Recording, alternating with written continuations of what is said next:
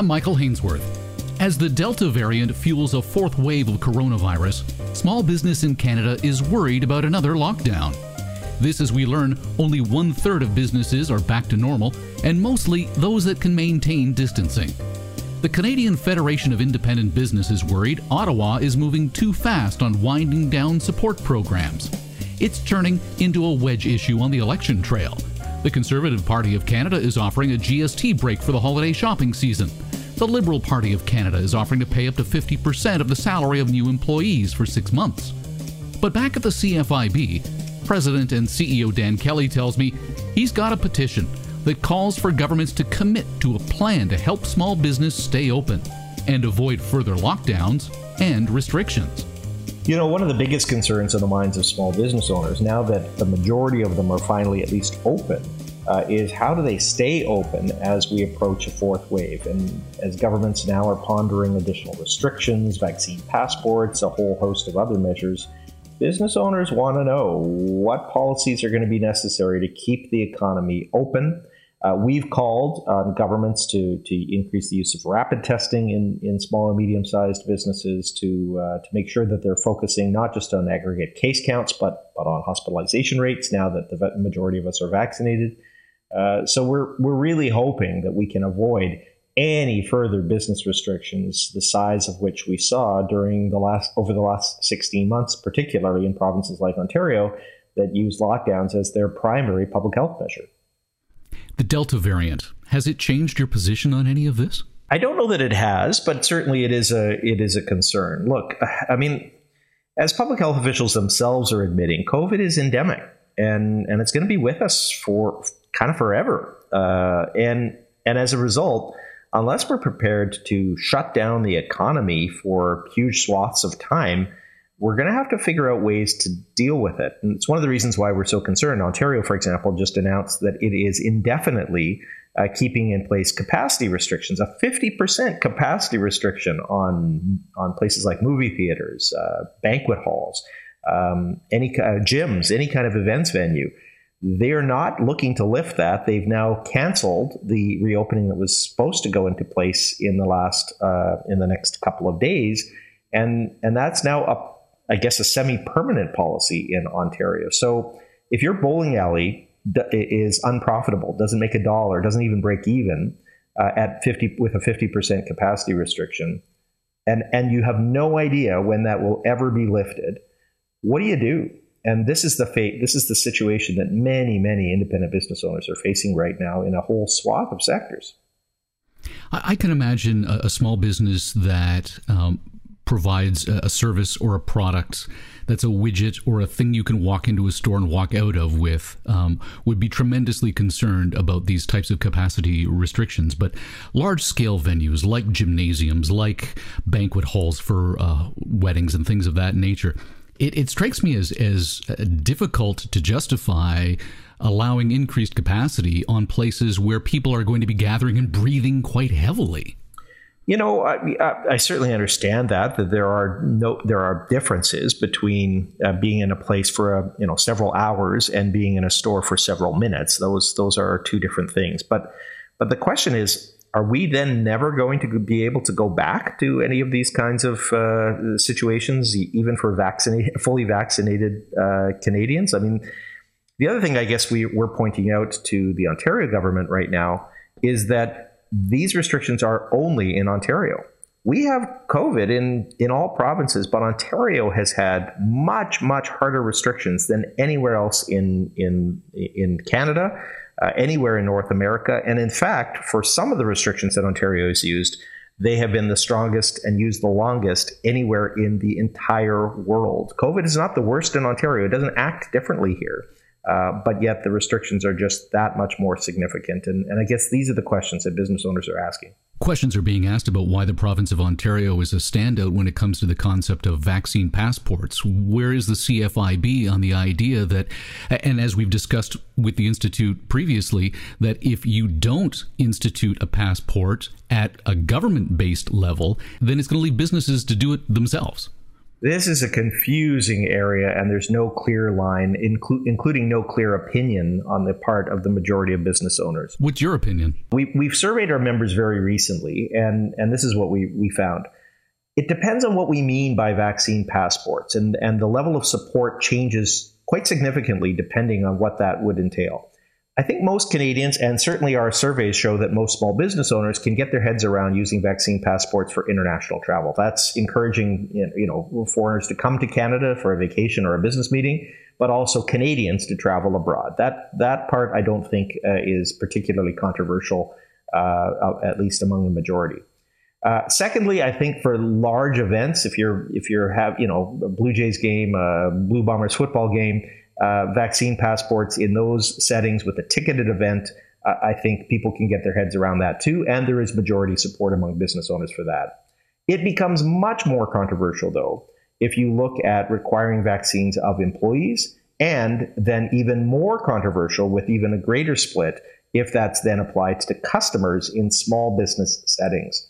So we have some experience with this. Uh, so for employees, that seems to be the big political football right now uh, including on the federal election campaign, which party is going to have the tightest rules for civil servants right now is a big federal political issue, a wedge issue as it was expected to be. Um, but in a small business setting, you're not able to terminate somebody that refuses to be vaccinated. You have a responsibility as an employer uh, to accommodate uh, uh, uh people regardless of, uh, of, of anything. So you are, as a small business, uh, that let's say you, all your employees are front service line facing, what do you do if you have an employee that refuses to be vaccinated? Do you have to pay that person indefinitely uh, for the rest of their life?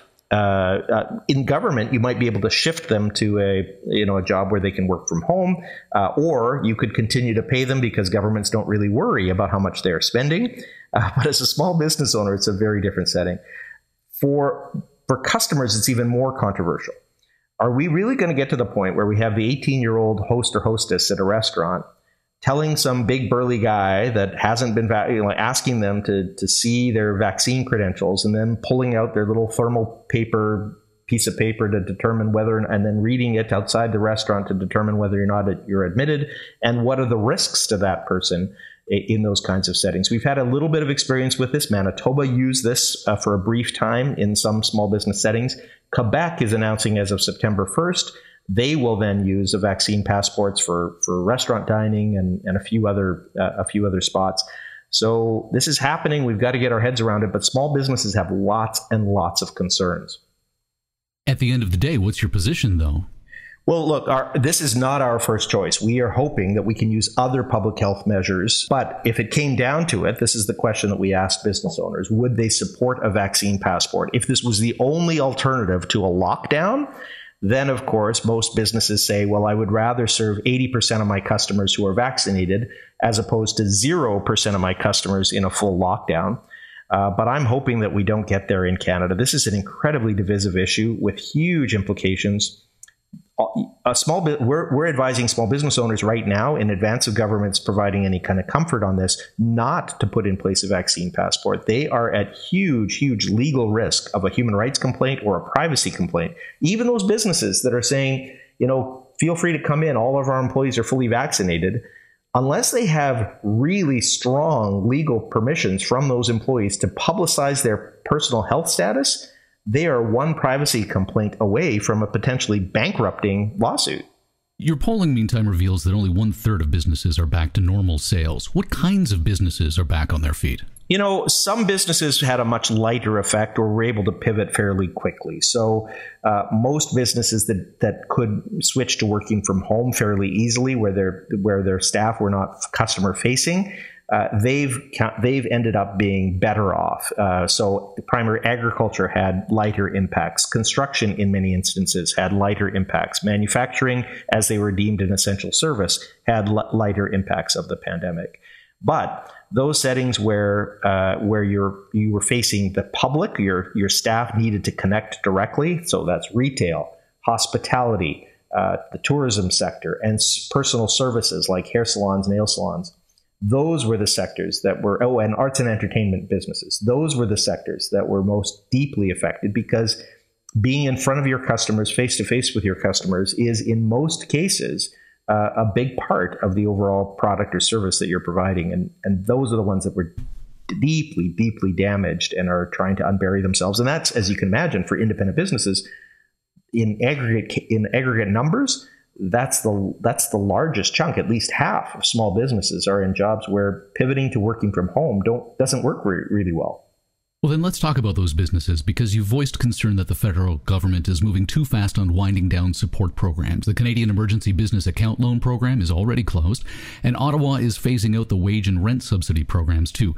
Uh, the CWS, CERS are expected to end after September 26th. And you're calling on Ottawa to keep these programs until the economy is fully reopened. How do you define fully reopened, and when do you expect that to be? Well, look, I was hoping that that would be uh, this fall, but it keeps getting kicked further and further uh, away from us. And uh, and every time we think that we're getting close, uh, there's another variant or another uh, set of worries that that pops up as we have with Delta right now. Um, but no, we're saying until all businesses are allowed to open across Canada until governments can pivot and, and public health agencies can pivot and tell Canadians, okay, you know what? It's time to go back to work in your office. It's time to go back to the theater, to dining in restaurants with no restrictions. When all of those things, all the current business restrictions are removed and public health officials are telling us it's safe to return to normal life, that's when I think government, and I should say, add that the border is fully open, not just to vaccinated tourists in limited circumstances, but but wide open. When those things happen, then we believe that that all of the support programs can can begin to wind down. But that's going to be months and months away uh, from from where we are today. And it's you know the I was talking to a tour company operator who books tours overseas, and he said to me look, they're paid after the consumer has consumed the travel services, right? And so they're starting to get busy again. They're starting to book stuff for early 2022, but they're going to actually receive some income in 2022 uh, for that. They need the staff right now to book them. But if, if it weren't for the wage subsidy, how would they be able to support themselves and, until such time as they're back on their feet? How is the plight of small business being addressed during the election campaign? You know, I, I, was pretty pessimistic. I was worried that that the governments had kind of moved on and parties had kind of moved on, saying, "Yeah, well, the majority of businesses are at least open now, so we can focus on other things." But I, have been pleasantly surprised so far. Both the Conservatives and the Liberals, uh, on day one of the campaign, put forward promises uh, to small business owners. There was some good stuff in both of those platforms for small firms and they focused on continuing and expanding some of the emergency support programs. So, uh, the Liberals have said for the tourism sector, the group I just talked about, that they will they will expand the wage subsidy up, up and get until the end of the winter, and it will return back to the 75% maximum level.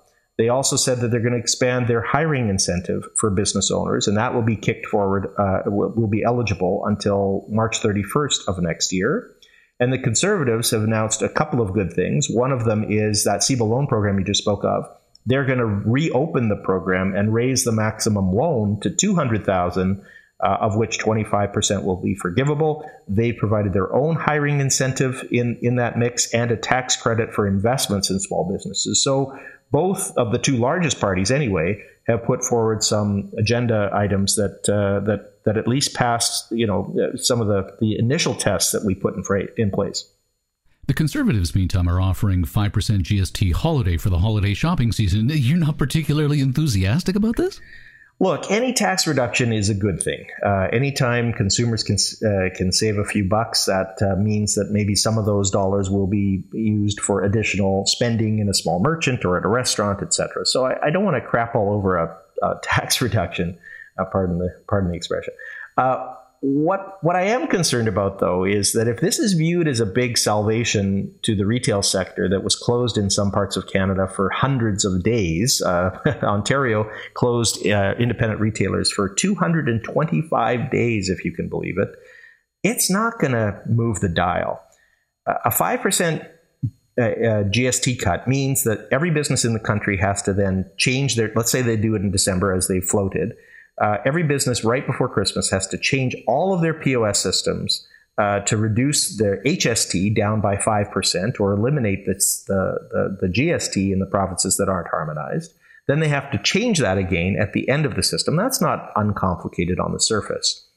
But the spending that this might elicit is likely to be shifted from November sales and January sales into December. So somebody looking for that flat screen TV will buy it in December. December is already a decent month for most retailers. The other thing is that they provided no detail on how far this will go. So if you you pay GST if you get your roof fixed, is that going to be included in this? You go, you pay GST if you go out for a restaurant meal. Is that included in this? We're not sure that it is. A new car. I mean, new car dealers might, you know, might say, "Hey, this is fantastic. Buy your car in December." But what does that do to their sales in November and, and January? These these are some of the practical concerns. So I think it, it's of great appeal to consumers. They like the idea of it. Uh, but if it's intended to help small businesses, I'm not sure that it's going to have much more than a very, very modest effect. You mentioned that the Liberals are proposing to extend the Canada Recovery Hiring Program that's scheduled to expire in November. That'll allow employees to offset a portion of their costs of reopening by increasing wages and hours or hiring more staff. Is this a viable solution? It is, although I worry that there, well, there's two big flaws as I see this. Uh, the, the wage and the rent subsidy I will add, I mean, there's been criti- critics of continuing it, but I will say the way that the government has now designed it, this was with our advice, is the only businesses that get the wage or the rent subsidy are those that have seen a significant sales decline. So if your business is back to normal, you get zero from the wage and the rent subsidy. It's not going to companies that don't, that can't prove that they've had a sales decline from one year to the next. Um, so we think that it, is, it, it already phases itself out as the economy improves, and that's why we don't think the federal government needs to start ratcheting it down. So it is good news that they've expanded it, uh, brought it back up to the max 75% level for the tourism sector, but it leaves out tons of sectors that are really deeply hit, the ones that we talked about earlier, and that continue to be hit uh, as a result of COVID in the in, in at the current time, and we expect in the weeks ahead. The second big flaw is the liberals have done absolutely nothing to help those new businesses that started up in 2020 there were tons of businesses that that that came on stream. The business, you know, the 600 person or sorry, the 100 person restaurant was was scheduled to open in March 2020, and then it was delayed a few months because of COVID, but open nonetheless because the person's entire life savings were spent creating that business all those businesses that, that were created are ineligible for any of the support programs right now. And the, the prime minister himself promised uh, that he would fix that issue back in May of last year. Nothing has happened since, and they still, in their campaign commitments, have not announced any change. Which benefits small business more? The Conservatives' refundable tax credit on childcare or the Liberals' $10 a day childcare plan? I don't have any data from our members on that. Childcare is an issue for business owners. They know one of the biggest issues our members are facing right now is the shortage of labor.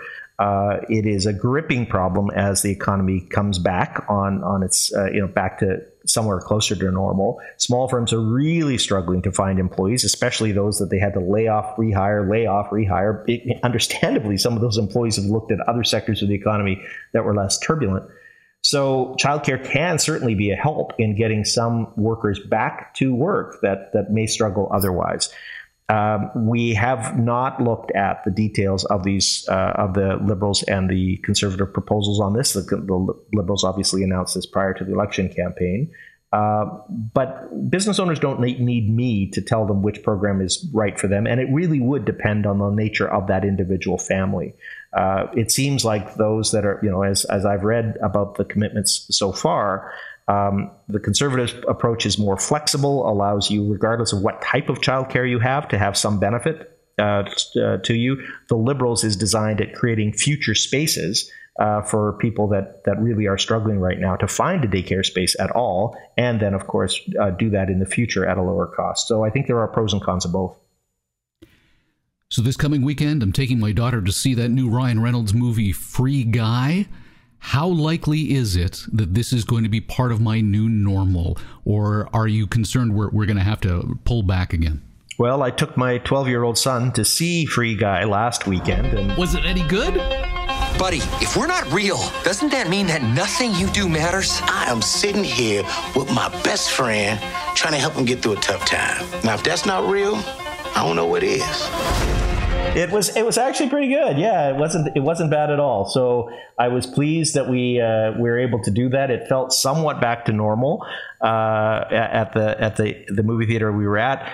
Uh, fifty percent capacity restriction in Ontario. Most provinces don't have that, but uh, but yeah, no, I think look, it's a worry for us that we may return to some degree of lockdowns in the future, uh, but gosh, we're going to have to get used to dealing with some of these restrictions uh, on an ongoing basis. They're not going back to zero anytime soon.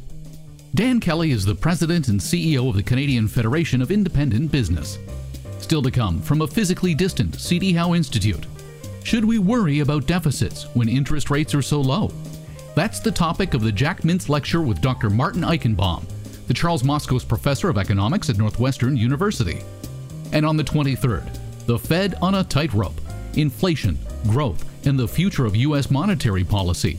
A webinar with Dr. William Dudley, the senior research scholar at the Griswold Center for Economic Policy Studies at Princeton University. I'm Michael Hainsworth. Thanks for listening. Stay healthy, stay safe. You've been listening to the C.D. Howe Institute podcast with Michael Hainsworth. Subscribe on iTunes, Google Play, and Spotify. The C.D. Howe Institute is an independent, not for profit research institute whose mission is to raise living standards by fostering economically sound public policies. The Institute is widely considered to be Canada's most influential think tank and a trusted source of essential policy intelligence, distinguished by nonpartisan, evidence based research and subject to definitive expert review. Visit cdhowe.org and follow us on Twitter and LinkedIn. Thank you.